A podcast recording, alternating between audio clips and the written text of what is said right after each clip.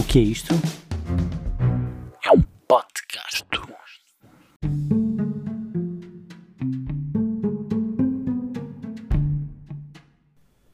Já viram os preços das viagens?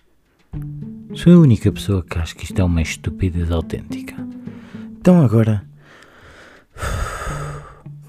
Eu antigamente, eu queria ir para Paris. E à procura de um voo, 50, 60, 80 euros e ia a Paris. Então não é que eu agora fui pesquisar. E não é para agosto, não é para setembro, para novembro. Ninguém quer ir andar de avião em novembro. Novembro era sempre a altura mais barata, fica a dica, que ninguém queria andar de avião nessa altura. 480 euros. Então, mas está tudo parvo.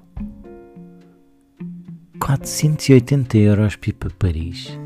Já não basta ter de levar com os franceses em Paris, ou pior, os de Paris, ainda tenho de pagar 480 euros. Está tudo parvo, ok? Epá, não sei se é só a mim, mas se há coisa que me irrita, é isto. É que é estúpido.